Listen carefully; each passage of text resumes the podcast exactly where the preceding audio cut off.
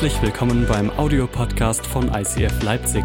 Wenn du Fragen hast oder den Podcast finanziell unterstützen möchtest, dann schreib uns an info at i c f dash leipzig punkt d e.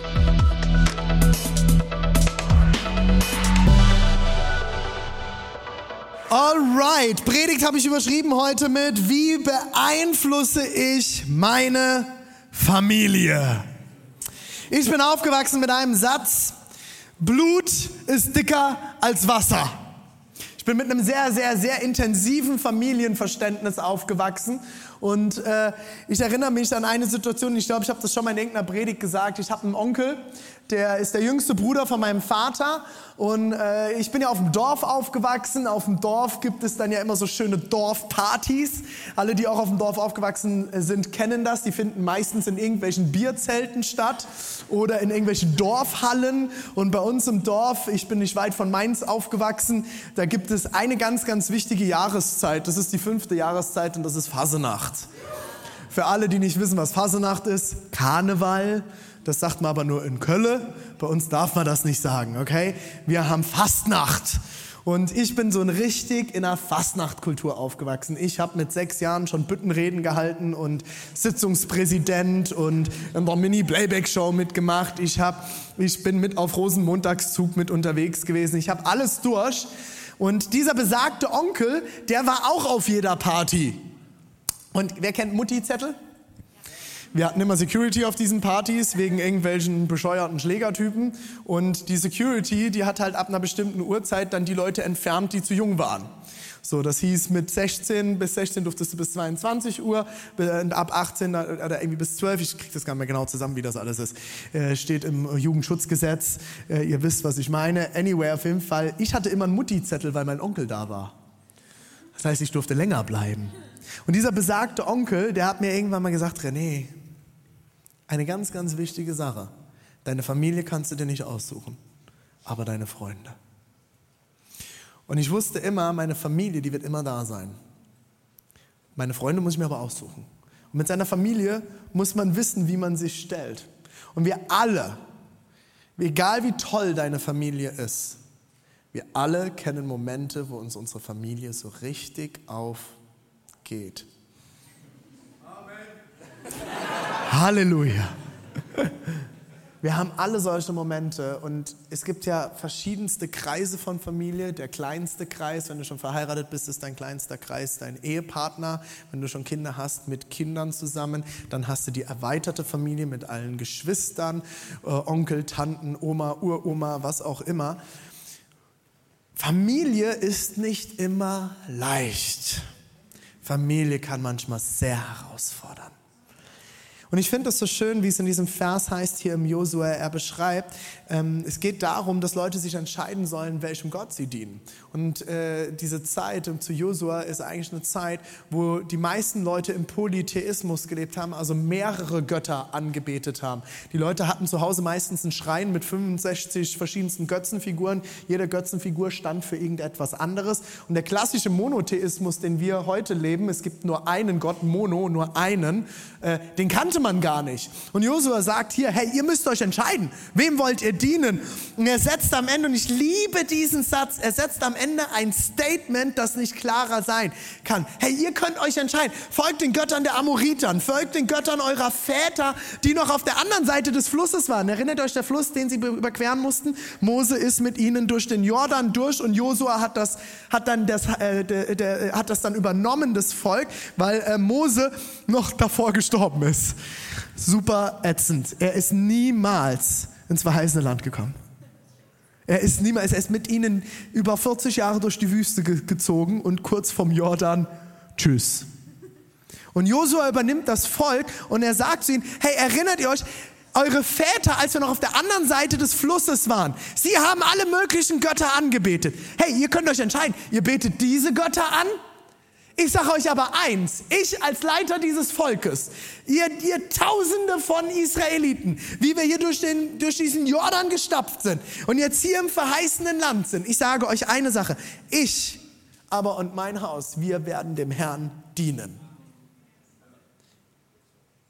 Me and my house, we will serve the Lord. Gibt es ein ganz tolles Lied auf Englisch. Ich und mein Haus, wir werden dem Herrn dienen. Und da soll es heute drum gehen. Und ich will am Anfang direkt mal mit einer Sache einsteigen. Und Leute, ist es wie immer, wenn du dich heute provoziert fühlst, ich liebe es. Und ähm, dann solltest du nicht sauer auf mich sein, sondern vielleicht über ein paar Dinge nachdenken, okay? Ähm, es kann sein, dass ich dir heute an der einen oder anderen Stelle auf den Schlips oder auf die Füße trete. Und dann ist das gewollt. Weil nur dann fangen wir an nachzudenken. Ich habe mich die Tage mit meiner Schwiegermutter unterhalten, als sie uns besucht hat. Und sie ist ausgebildete Seelsorgerin und ähm, Therapeutin. Und wir haben uns unterhalten und es ging so ein bisschen darum, wie man Menschen begleitet et cetera. Und da habe ich sie gefragt, wie wachsen denn Menschen? Wie wächst man im Leben? Wie passiert Veränderung im Leben? Hat sie gesagt, es gibt zwei Möglichkeiten. Die erste ist neunzig Prozent aller Fälle. Schmerz.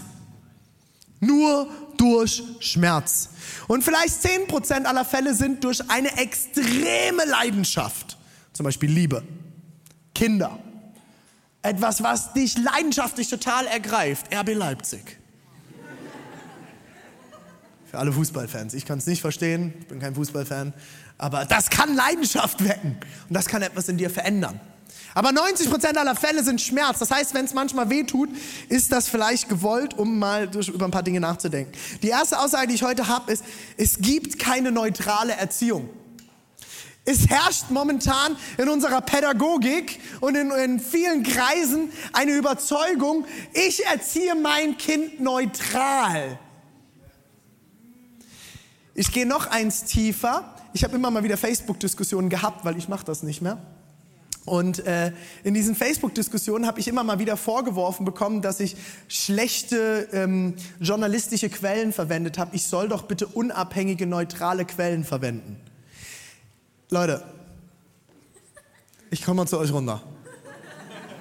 Jetzt mal, jetzt mal, jetzt mal Butter bei die Fische. Wer ist denn bitte schön neutral?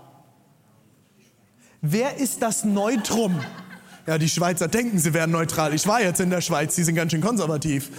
Äh, neutral ist was anderes. Jetzt mal ganz ehrlich, gibt es ein Neutrum in dieser Welt? Und ich rede jetzt nicht von der Physik. Ich rede nicht von der Physik. Das ist doch, das ist doch die größte Lüge und eine der größten Güllen, die uns der Feind durch eine moderne Pädagogik und Journalismus erzählt. Es gibt keine neutralen Quellen. Es tut mir leid. Wenn du denkst, du verfolgst neutrale Quellen, jeder Mensch hat eine Meinung. Und jeder, der einen Artikel schreibt, wird irgendwo eine Färbung drin haben. Es gibt niemand, der ungefärbt etwas schreiben kann. Gibt es nicht. Es tut mir leid, da kannst du der beste Wissenschaftler sein. Alles, was du schreibst, wird eine Färbung von dem haben, wer du bist, selbst wenn du es noch nicht weißt. Das ist das größte Thema auch in der Theologie. Wir wollen eine saubere Exegese machen. Wir wollen uns hineinversetzen in den Schreiber. Keiner wird sich jemals hundert Prozent in den Schreiber reinversetzen können, weil er nicht der Schreiber ist. Und genauso ist das in der Erziehung. Es gibt keine neutrale Erziehung. Du kannst dein Kind nicht neutral erziehen.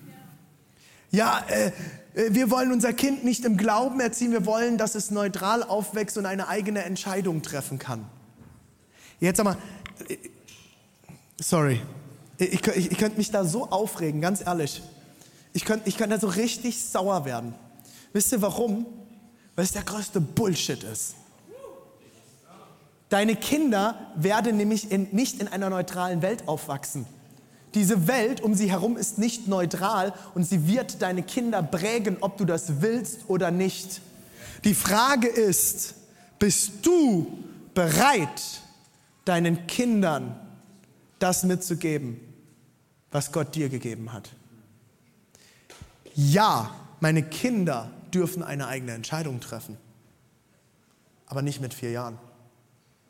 Mit vier Jahren entscheide ich, dass meine Kinder sonntags mit in die Kirche kommen. Weil ich dafür verantwortlich bin, sie zu prägen und ihnen etwas mit auf den Weg zu geben. Wenn meine Kinder irgendwann in der Pubertät sind und sagen, ich will heute Sonntag ausschlafen, komm nicht mit in die Kirche, sage ich, hey, es ist deine Entscheidung, es ist völlig okay. Du musst nicht. Ich glaube, es ist gut für dich. Aber es ist deine Entscheidung. Aber ich werde meine Kinder prägen. Und die erste Sache, die ich dir heute sagen will, und ich werde heute an einigen Stellen zu Familien und zu Eltern sprechen. Alles, was ich sage, gilt auch für alle, die noch keine Familie sind, also noch keinen Ehepartner haben, noch nicht in einer Beziehung sind oder noch keine Kinder haben, weil all das fängt jetzt schon bei dir an. Und du triffst jetzt schon Entscheidungen dafür. Du triffst Entscheidungen, welchen Partner du mal suchst. Einen Partner wirst du dir nicht dadurch suchen, dass du mal, oh, der ist so wundervoll, der Typ. Nee, da gehören solche Dinge dazu, dass man darüber redet. Wie willst du zum Beispiel Kinder erziehen? Ich bin jetzt erst achtzehn, soll ich über sowas reden? Ja, warum willst du eine Beziehung führen? Es gibt keine neutrale Erziehung.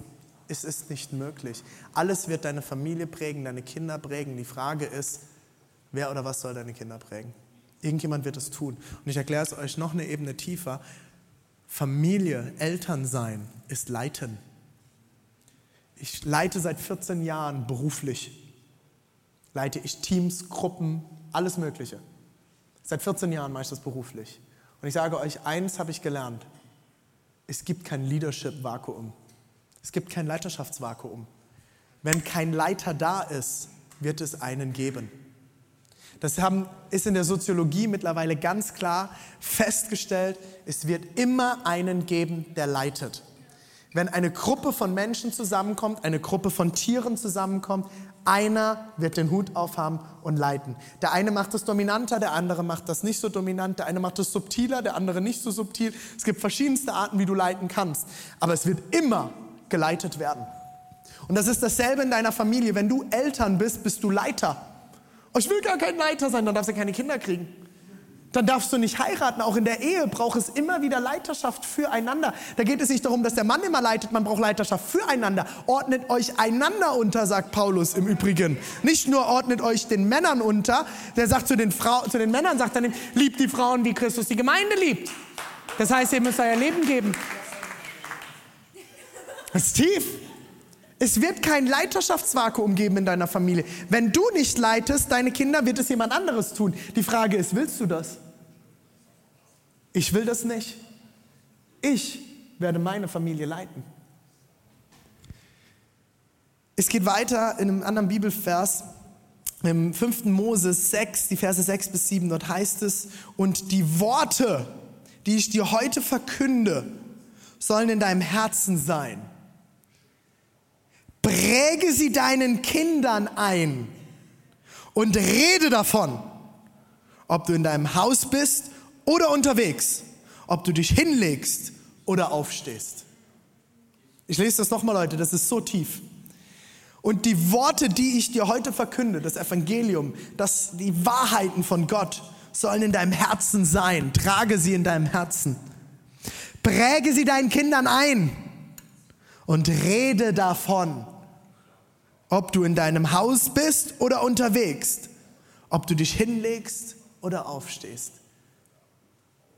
Hinlegen ist abends, aufstehen ist morgens, den ganzen Tag. Egal wo du bist, prägst du deine Familie. Wo spielt Gott eine Rolle in deiner Familie? Wo spielt Gott eine Rolle in deiner W G? Ich habe mit meinem Mitbewohner damals, wir waren eine Fünfer-W G, war eine ziemlich lustige Truppe. Und ich habe irgendwann mit meinem Mitbewohner gesagt, hey, ich möchte, dass wir anfangen, Glauben zu leben miteinander. Und wir haben uns, äh, zweimal pro Woche haben wir uns morgens, je nachdem wer es geschafft hat, früh geweckt vor der Arbeit oder vor der Uni und haben uns zusammengesetzt und füreinander gebetet. Das hat was in unserer Freundschaft und in unserer W G verändert. Welche Rolle spielt der Glaube in deiner Ehe? In deiner Ehe? Redet ihr darüber? Ich habe euch das vor ein paar Wochen erzählt, dass Deborah, äh, dass, äh, dass mich Deborah, äh, Deborah und mich äh, in unserer Auszeit äh, total etwas überführt hat. Ich sage euch ganz ehrlich, und das sage ich euch heute, wir konnten ganz lange nicht zusammen beten. Wir haben zusammengesessen und wollten beten und irgendwie hat es nicht funktioniert. Etwas hat es immer wieder verhindert und wir haben es endlich durchbrochen und können miteinander beten. Unsere Ehe, unsere Familie, unser Leben ist auf einem anderen Level. Und ich erzähle euch das nicht, um zu sagen, boah, guckt her, René und Deborah haben es jetzt hingekriegt. Ich erzähle euch das, um zu sagen, es ist manchmal ein Kampf. Wir glauben als Christen, wir glauben doch was, oder? Wir sind ja hier, weil wir glauben. Ich glaube, es gibt Gut und es gibt Böse. Allein das ist ja schon revolutionär für ganz viele in unserer heutigen Zeit. Es gibt Gott und es gibt auch den Widersacher. Es gibt den Gegner, den Feind, Satan, Teufel, nennen wie auch immer du es willst. Ich mag die Wörter Satan und Teufel oft nicht so, weil die so blöde Bilder im Kopf hervorrufen. Ich nenne ihn gerne den Feind, den Widersacher Gottes. Und jetzt doch mal ganz ehrlich, Liebe, sagen wir jeden Sonntag, ist das Zentrum von Christentum. Ich habe gestern Abend noch mit einem Bekannten geredet, der bekennender Atheist ist. Und wir haben genau darüber geredet und gesagt, Liebe, Nächstenliebe ist das Zentrum vom Christentum. Wir Christen sprechen eigentlich alle eine Sprache und das ist Agape. Die Sprache der Liebe. Das ist die Sprache Gottes. So, wenn zwei Menschen zusammenkommen und ein Ehepaar werden, ein Paar werden, in eine Beziehung treten, sollte diese Liebe doch das Zentrum sein, oder? Amen? Also, jetzt mal rein, rein technisch gesehen, wenn Liebe das Zentrum ist und Gott, das ist Liebe, wird es einen geben, der ein Interesse daran hat, dass dieses Zentrum zerstört wird, oder? Das heißt, wie schafft er es, wenn diese Ehe und diese Beziehung nicht gegründet ist, diese Familie nicht gegründet ist auf dem Fundament Jesus Christus, weil er ist die Liebe. Das heißt, natürlich hat jemand Interesse daran, dass meine Frau und ich nicht miteinander beten können. Natürlich hat jemand Interesse daran, dass du deine Familie nicht mit dem Wort Gottes prägst. Natürlich hat jemand Interesse daran, dass ihr euch nicht über Wort Gottes unterhalten könnt. Dass ihr in eurer Familie eine neutrale Erziehung habt. Weil jemand Interesse daran hat, dass deine Kinder nicht in ihr Potenzial kommen, vom jüngsten, kleinsten Moment an. Wenn du Kinder hast, ist es deine Aufgabe, dass sie mehr und mehr zu den Personen werden, zu denen Gott sie geschaffen hat. Und wer Kinder hat, liebe Eltern, liebe Eltern, sind wir doch mal, wir sind unter uns heute, sind wir doch mal ganz ehrlich, das ist manchmal verdammt schwer. Wir hatten gestern eine Hochzeit, ich habe eine Hochzeit gemacht und äh, wir hatten keine Zeit gestern Morgen. Nur Stress. Ich, wir sind alle zu spät aufgestanden. Dinge haben, es ist auch noch alles schief gelaufen. Und meine Frau hatte unserer Tochter ein neues T-Shirt gekauft, dass sie hübsch ist für die, für die, die Hochzeit. Sie will dann immer hübsch aussehen, wenn wir auf Hochzeiten gehen. Und ähm, äh, eine neue Strumpfhose. Und äh, Luan hatte ein ganz neues Hemd mit Hosenträgern, damit er cool aussieht. Und dann unsere Kinder, wir haben so ein Ding Zimmerzeit. Unsere, es gibt bei uns, man muss ins Zimmer gehen als Strafe, das ist dann aber nicht Zimmerzeit, sondern es gibt so Zimmerzeit, das ist so eine Zeit, wo sie alleine mal spielen müssen auch. Wo wir mal was erledigen oder wir auch mal als Mama und Papa miteinander reden und mal kurz Ruhe haben, fünfzehn Minuten, ja, fünfzehn Minuten. Und sie hatten Zimmerzeit. Und irgendwann kommt meine Tochter schreiend aus dem Zimmer, zehn Minuten bevor wir los mussten.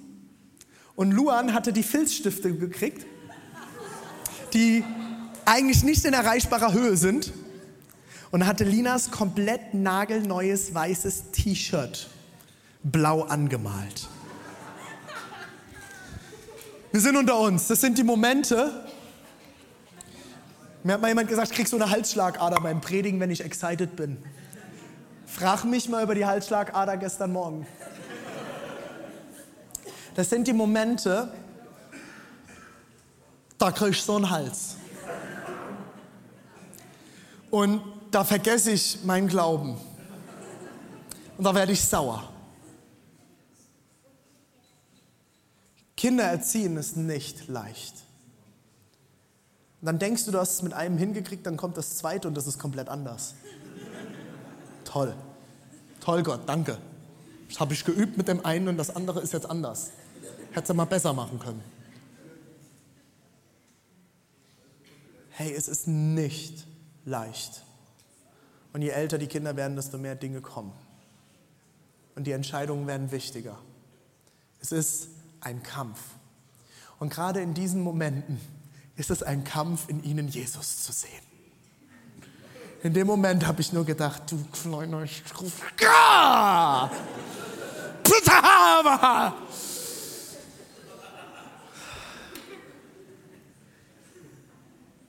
Und dann schimpfe ich, dann raste ich auch mal aus, dann sage ich auch mal Sachen, die nicht biblisch sind.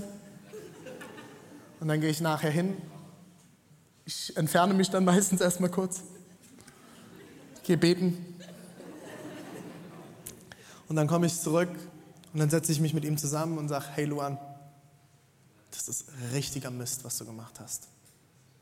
Das Schlimme ist, wir hatten die Woche schon mal so eine Auseinandersetzung, weil er den Teppich angemalt hat. Und wir hatten eine Woche davor schon mal die Auseinandersetzung, weil er die Wand angemalt hat. Und wir hatten die Woche davor schon mal die Auseinandersetzung, weil er den Boden angemalt hat. Es ist gerade so sein Ding. Immer wieder. Hast du nicht gespürt, dass die Herdplatte heiß ist? Nein! Und dann setze ich mich mit ihm zusammen und ich, nachdem ich mich reflektiert habe und abgekühlt bin und mit meiner Frau geredet habe und mit dem Herrn, und dann sage ich, Luan, pass auf, es ist absoluter Mist. Und du weißt ganz genau, du darfst es nicht. Wo soll der Luan malen? Papier! Ist Linas T-Shirt ein Papier? Nein, Papa. Dann hör auf damit. Und das sind die Momente, wo es so schwer ist, oder? Und wir Eltern kennen das alle. Wir haben gestern mit anderen Eltern zusammengesessen, denn wir haben die Geschichte erzählt, dann packte der Nächste sein Handy aus. Bei uns sah es heute Morgen so aus. Unser Kind kann jetzt selber essen. Alles auf dem Boden. Super. Es macht richtig Spaß. Hey, aber diese Momente gehören dazu. Aber weißt du was? Diese Momente sind schwierig. Diese Momente sind nervig. Die gehören zum Leben dazu. Mit Erwachsenen habe ich die genauso im Büro und sowas.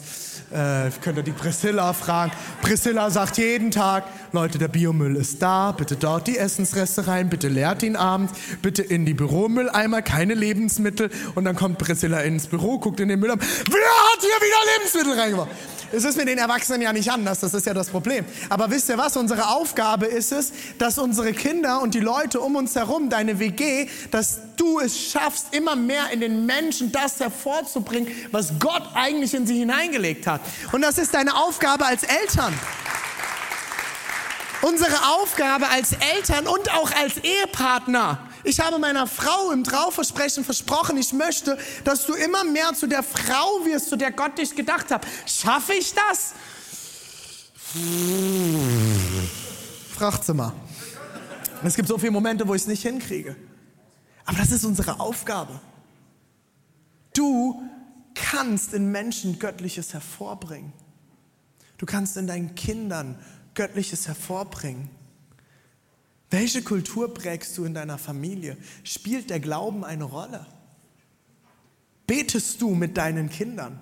Kriegen deine Kinder mit, dass du betest? Wir beten immer vor dem Essen oder singen ein Lied. Nicht, weil ich das so schön finde, mich nervt das. Ich komme an den Tisch, ich habe Hunger. Und dann muss ich da noch irgendwelche Kinderquatschlieder singen. Wisst ihr was? Ich habe meiner Frau gesagt, als wir geheiratet haben, wenn wir Kinder kriegen, in unserem Haus wird nicht den ganzen Tag Kindermusik laufen. Ich hasse das. Bei uns wird trotzdem Metallica laufen. Und meine Kinder werden Gitarrenmusik lieben. Und Lina kommt jetzt immer und sagt, Papa, können wir nochmal Gitarre hören? Dann sage ich, yes, klar können wir Gitarre hören. Und dann sitze ich da beim Essen und ich denke, ich will jetzt essen und dann muss ich noch so ein Lied singen. Leute, mir macht, ich bin überhaupt kein Typ für sowas. Aber weißt du, warum ich es mache? Weil es wichtig ist für meine Kinder. Dass sie es von Anfang an mitkriegen. Wir sind dankbar für, bei Gott für das Essen. Ich bin so ein Typ, ich setze mich ans Essen. Danke, Jesus. Danke, Essen, Amen. Kennt ihr das kürzeste Tischgebet? So ein Typ bin ich. Ich brauche da nicht, wenn ich mit Leuten mich zum Essen treffe und der packt dann noch von Adam bis Eva, bis Mose, bis Offenbarung, wird alles durchgebetet. Mein Steak ist schon längst kalt. Vielen Dank. Nein, ich mache das, weil es wichtig ist für meine Kinder, weil ich eine Kultur in meinem Haus präge. Wir sind dankbar für das, was wir haben. Es ist nicht selbstverständlich, dass unser Tisch gedeckt ist und alles, was wir haben, kommt von Gott. Das ist eine Kultur. Ich bete abends mit meinen Kindern, bevor sie ins Bett gehen. Und momentan machen wir es so, wir beten etwas vor und unsere Kinder beten nach, damit sie lernen, hey, wir sind dankbar für den Tag, wir legen alles Gott in die Hand. Ich mache das nicht, weil ich abends, hey, ich bin am Ende abends, ich habe keinen Bock mehr mit meinen Kindern zu beten. So oft stehe ich dann nicht so, oh, können die jetzt einfach schlafen und ich kann rausgehen und was angucken. Ich bete, weil es für meine Kinder wichtig ist. Es ist eine Entscheidung, die ich treffe für meine Familie. Wo spielt es in deiner Familie, in deiner W G, in deiner Partnerschaft, in deiner Freundschaft eine Rolle? Dass Gott das Zentrum ist deines Lebens. Ich habe manchmal das Gefühl, für uns ist Christsein sonntags in den Gottesdienst geht, aber wir haben gar nicht verstanden, was es im Alltag zu suchen hat. Gott will keine Sonntagsbeziehung zu dir. Gott kotzt Sonntagschristen an. Er sagt das sogar zu den Pharisäern, eure Tasse ist von außen wundervoll geputzt, aber innen drin verschimmelt sie.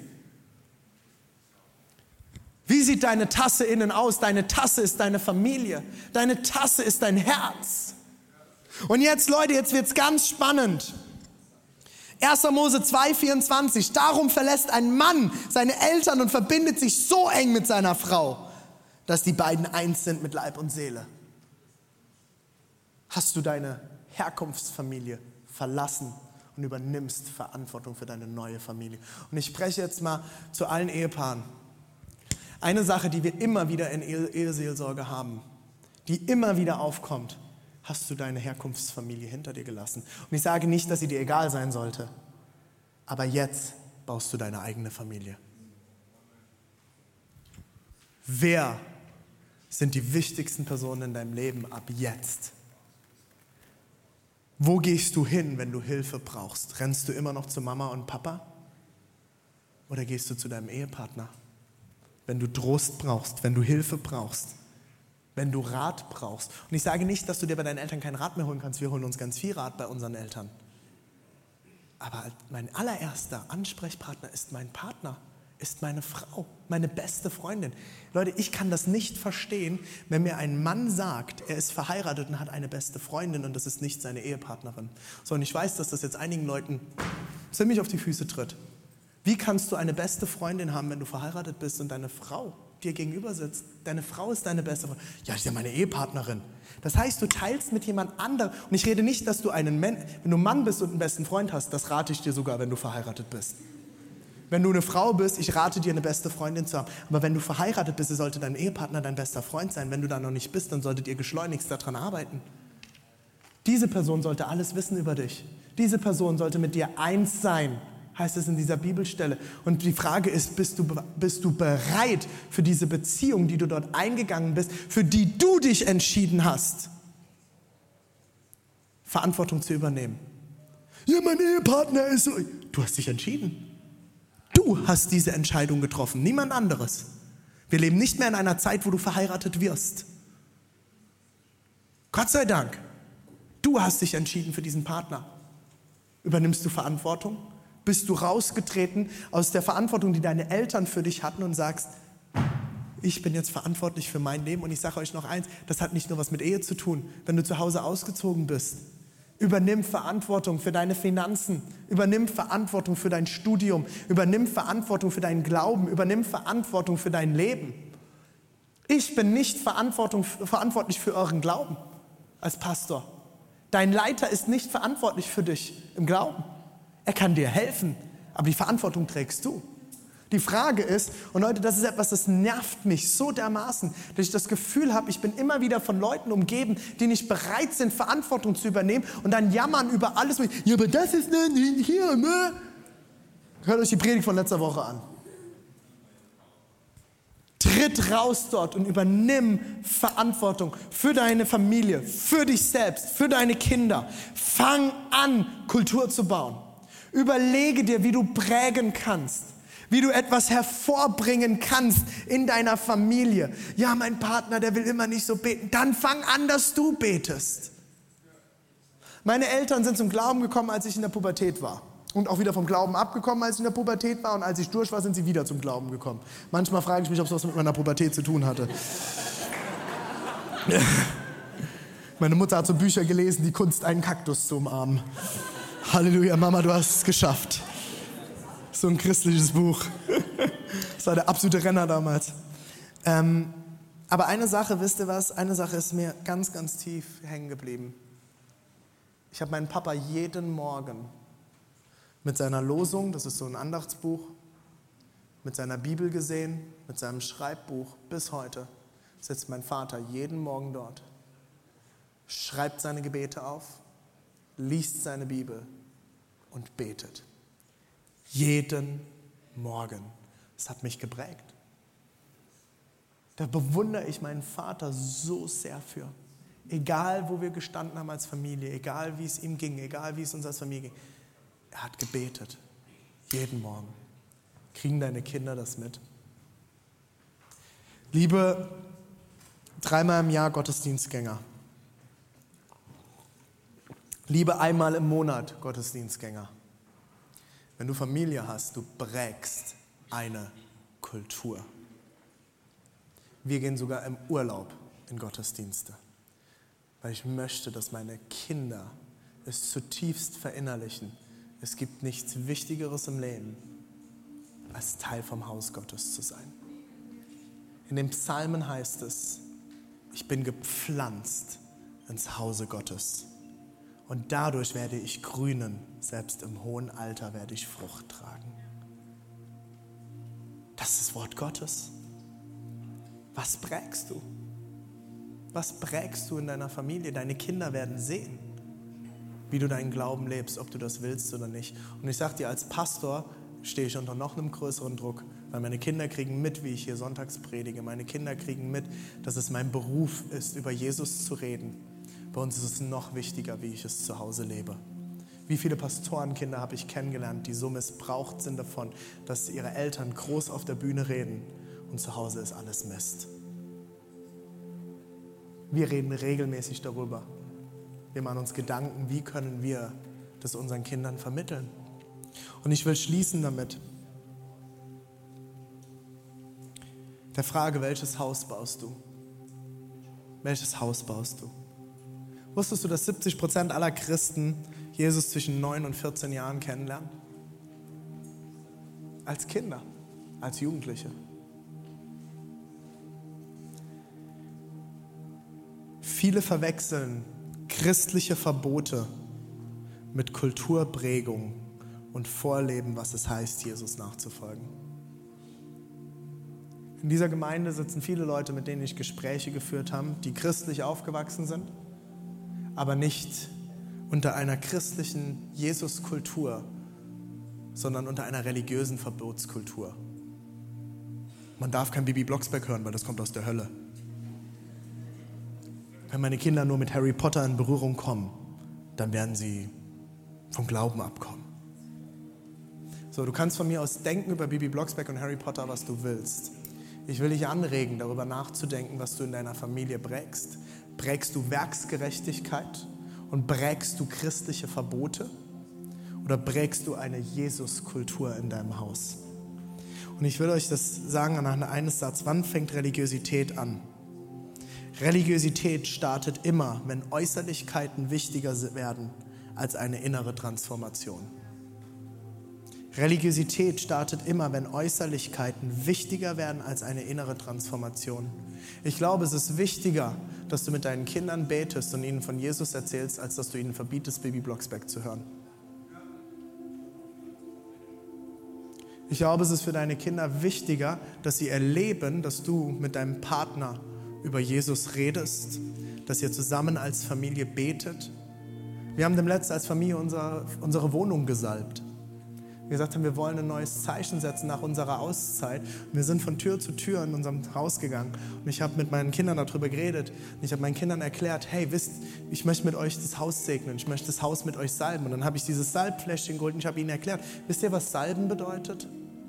Kinder, früher hat man, hat jedes Licht, das gebrannt hat, wenn eine Lampe an war, wurde das mit Öl angezündet. Es war Lampenöl. Und die Menschen haben mit Lampenöl gesalbt. Wisst ihr, warum? Das Licht Christus ins Zentrum zu stellen. Gott ist das Licht. Und dieses Öl steht für Licht. Und ich habe gesagt, wir gehen jetzt durch die Wohnung und wir werden an jede, jeden Türrahmen, habe ich den Kindern erklärt, werden wir Licht bringen, das Licht Gottes. Und dann sind wir von Tür zu Tür gestopft und haben gebetet, haben den Türrahmen gesalbt. Und es war so süß, wir haben gebetet. Ich habe dann gebetet, wir segnen das Zimmer von unseren Kindern. Und mein kleiner Sohn, zwei Jahre alt, stand nebendran. Halleluja, Papa. Amen. Halleluja! Und er hat natürlich mitgekriegt, wie wir gelacht haben und fand es dann noch schöner. Ähm, aber Leute, das, das hat, macht was mit unserer Familie. Das macht was mit unseren Kindern. Dass sie jeden Sonntag hier mitkriegen, was es heißt, dass wir als Familie Teil einer Kirche sind. Dass sie mitkriegen, Mama geht in eine Small Group. Dass sie mitkriegen, Papa geht in eine Small Group. Der Papa liest Bibel. Wir lesen Bibel mit unseren Kindern. Wenn du dein Kind bei uns segnen lässt, kriegst du eine, eine Kinderbibel, die nennt sich die Ich-hab-dich-lieb-Bibel. Das ist eine der schönsten Bibeln, die ich jemals gelesen habe. Und wir lesen unseren Kindern daraus vor, nicht weil wir das müssen, weil wir Christ, Christen sind und das eine Regel ist. Als christliche Eltern liest man seinen Kindern aus der Bibel vor. Nein, weil ich will, dass sie damit aufwachsen, dass das ihr Leben prägt. Und es geht, Leute, Eltern, ich weiß, es braucht Grenzen und es braucht auch manchmal Verbote. Ich bin absolut kein Laissez-faire-Erziehungsfan, null. Aber ich sage euch eins, wenn ihr christliche Verbote bringt, macht ihr meistens mehr kaputt, als wenn ihr eine christliche Kultur prägt. Macht euch immer Gedanken, prägt ihr Religiosität oder prägt ihr Kultur?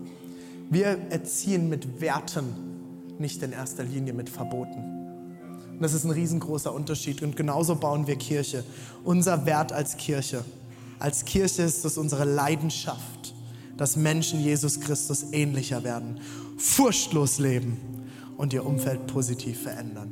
An jeder Stelle, wo Kirche steht, kannst du Familie einsetzen. Als Familie ist es unsere Leidenschaft, dass Menschen Jesus Christus ähnlicher werden, furchtlos leben und ihr Umfeld positiv verändern.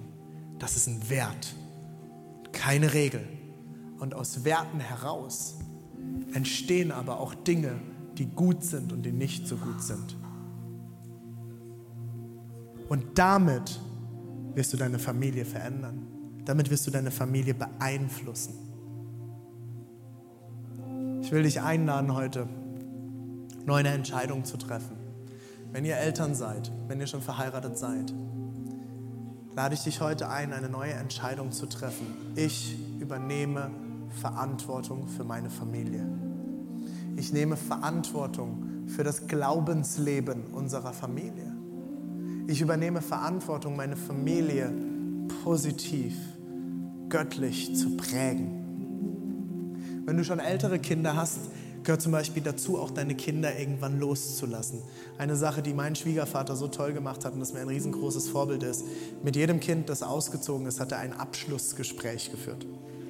Hat sich zusammengesetzt und hat ihnen gesagt, ich lasse dich jetzt los. Ich lasse dich frei. Du bist von heute an verantwortlich für dich selbst. Willst du mir als Papa noch was sagen? Und meine Frau hat ihrem Vater Dinge gesagt, was gut war und womit sie aber auch herausgefordert war. Und er arbeitet bis heute an diesen Dingen. Und vor der Hochzeit gab es nochmal so ein Gespräch, wo er gesagt hat, Deborah, ich lasse dich jetzt los. Du kommst jetzt unter die Leiterschaft eines anderen Mannes in deinem Leben. Und ich werde den Moment nie vergessen, als mein Schwiegervater mir am Traualtar meine Frau gebracht hat. Er ist eingezogen mit, der, mit Deborah als Braut und er kam zum Altar. Und er hat die Hand von Deborah in meine Hand gelegt. Und er hat mich angeguckt und hat gesagt, von jetzt an bist du verantwortlich für Deborah. Ich gebe sie vertrauensvoll in deine Hände. Und da war es schon zu Ende bei mir. Von da an habe ich anderthalb Stunden nur noch geheult. Leute, das kann sein, wenn du schon größere Kinder hast. Hey, das heißt es, Verantwortung zu übernehmen. Verantwortung zu übernehmen bedeutet manchmal auch loszulassen. Hey, wenn du gerade zu Hause ausgezogen bist, dann ist es dran, dass du jetzt vielleicht Verantwortung übernimmst. Das erste Mal in deinem Leben für dich alleine. Du wirst es als allererstes merken, wenn du in den Kühlschrank guckst. Der macht sich nicht mehr selbstverantwortlich voll. Übernimm Verantwortung. Ich bete für eine Kirche von mündigen und erwachsenen Christen. Und das fängt damit an, dass du raustrittst und eintrittst in die göttliche Verantwortung. Vielleicht bist du auch schon Oma und Opa. Das ist noch ein anderes Level, weil jetzt hast du Enkel, die du prägen kannst. Ich habe ich auch mit meinem Schwiegervater dem letzten drüber geredet und gesagt, René, ich hatte keine Oma und Opa. Meine Oma und Opa sind früh gestorben. Und ich arbeite jetzt daran, wie kann ich der beste Opa und Opa, Opa sein für meine, meine Enkel? Wie kann ich ihnen Gott vorleben als Opa? Du kannst prägen. Und deine kleinste Instanz von Kirche, deswegen Church Without Walls, deswegen kommt das hier, die kleinste Instanz von Kirche, seid ihr als Ehepaar, seid ihr als Familie. Wenn du Kirche bauen willst, fängt es in diesen vier Wänden an. Lass uns gemeinsam aufstehen.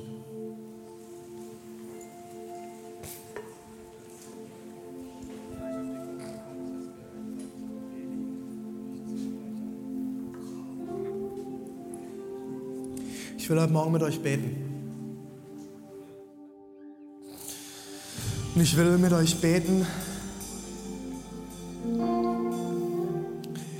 neue Entscheidungen zu treffen.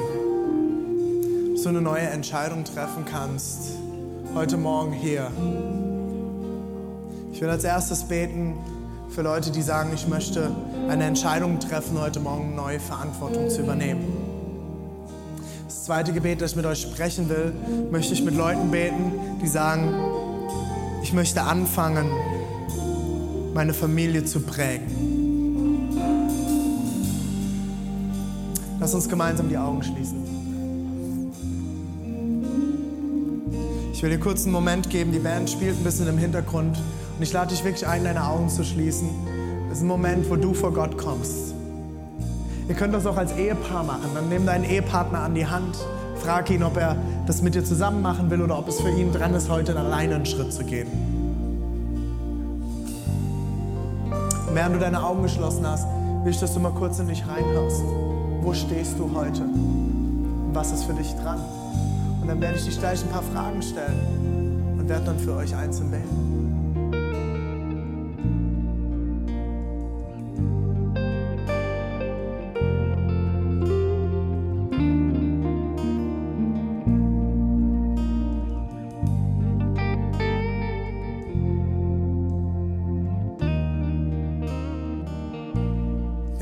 Geschlossen sind. Wenn du heute hier bist und sagst, du willst neue Verantwortung übernehmen für dich selbst, für dein Leben, für deinen Glauben. Während alle Augen geschlossen sind, leite dich ein, leg deine Hand einfach auf dein Herz, an den Platz, wo du jetzt stehst. Und ich will dich segnen. Du brauchst nichts nachbeten, nichts selber sagen. Ich will einfach für dich beten und du kannst innerlich für dich diesen Schritt gehen. Sagen, Jesus, ich trete ein. Es ist Schluss damit, keine Verantwortung zu übernehmen und ab heute werde ich neue Verantwortung übernehmen. Und das ist deine Sache in deinem Herzen. Jesus, ich bete jetzt für jeden Einzelnen, der gerade hier steht und sagt, ich will neue Verantwortung übernehmen. Der vielleicht sogar sagt, es tut mir leid, Jesus, dass ich es vergessen habe, dass ich es nicht gemacht habe. Deshalb, ich habe es nicht beigebracht bekommen, was auch immer. Ab heute möchte ich neue Verantwortung übernehmen. Für mich, meinen Glauben, meine Familie, meinen Ehepartner, meine Kinder. Ich will lernen, verantwortlich, eigenständig dort zu leben. Ich segne euch mit der Kraft und der Weisheit Gottes und dem Heiligen Geist, neue Schritte zu gehen. Amen. Lasst uns in der Haltung bleiben, Augen geschlossen. Ich will beten, als allererstes noch mit Paaren, Verlobten und Ehepaaren. Wenn ihr heute zusammen hier seid, vielleicht ist dein Partner auch nicht da, stellt euch doch einfach mal zusammen. Und ich will für eure Beziehung, eure Partnerschaft, eure Ehe, eure Verlobungsphase möchte ich beten, egal wie lange ihr schon unterwegs seid. Ich habe auf einer Dankeskarte heute gesehen, irgendjemand hat gedankt für siebzehn Jahre Ehe. Hey, ist so genial. Wir freuen uns mit euch. Und ich will euch segnen jetzt. Jesus, ich bete für Beziehungen, Verlobte, Ehepaare in unserer Kirche. Ob sie heute hier sind oder nicht, ob ein Partner hier ist und der andere woanders ist, spielt keine Rolle. Ich möchte sie segnen in deinem Namen. Ich bete, dass diese Kirche aufblüht mit Paaren und Ehepaaren, Jesus, die gemeinsam für dich laufen, die gestärkt sind durch ihre, durch deine Kraft, die in dich und die Beziehung zu dir als Zentrum nehmen in ihrer Ehe. Jesus, ich bete für alle Paare, denen es schwerfällt, Glauben miteinander zu teilen. Ich breche das jetzt in Jesu Namen und ich bete eine neue Intimität im Glauben. Ich bete für eine neue Intimität im Glauben, Heiliger Geist. Ich bete, dass du dort Mauern einreißt, von Scham und was auch immer sie abhält, miteinander zu beten, Jesus. Miteinander sich auszutauschen, sich Gedanken zu machen, wie wollen wir unsere Familie leben. In dir, Jesus, ich bete, dass du das brichst in deinem Namen und dass du dort jetzt Neues schaffst. In Jesu Namen. Amen. Amen. Und als letztes möchte ich die Eltern in unserer Kirche segnen. Ich will die be- für die beten und die segnen, die heute hier sind und sagen, ich habe Kinder. Wir haben Kinder, wir sind herausgefordert. Erziehung ist herausfordernd, es ist ein Ringen. Ich will für euch beten. Jesus, ich bete für die Eltern in unserer Kirche. Ich bete für alle, die jetzt Eltern werden. Und ich bete auch für alle, die sich Kinder wünschen. Jesus, ich bete für, ich bete für Fruchtbarkeit. Ich bete für gute Schwangerschaften.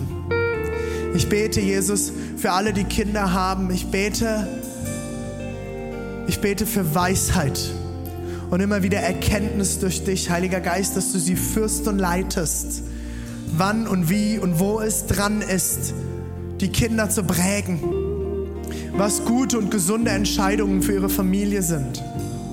Ich bete für alle Eltern, die heute Entscheidungen getroffen haben, nochmal neu. Wir wollen eine göttliche Kultur prägen in unserer Familie. Ich bete, dass du sie jetzt segnest. Dass du ihnen gute Gespräche schenkst. Ich bete, dass du sie an dein Herz ziehst, dass sie anfangen zu beten für ihre Kinder. Zu fasten für ihre Kinder. Einzustehen im Glauben für ihre Kinder. Ich bete, dass du ihnen Augen und Erkenntnis immer wieder darüber schenkst, was du in ihre Kinder hineingelegt hast und wie sie es in den Kindern hervorbringen können. Ich segne euch als Eltern, als Paare, als verantwortungsbewusste Erwachsene im Namen des Vaters, des Sohnes und des Heiligen Geistes. Amen.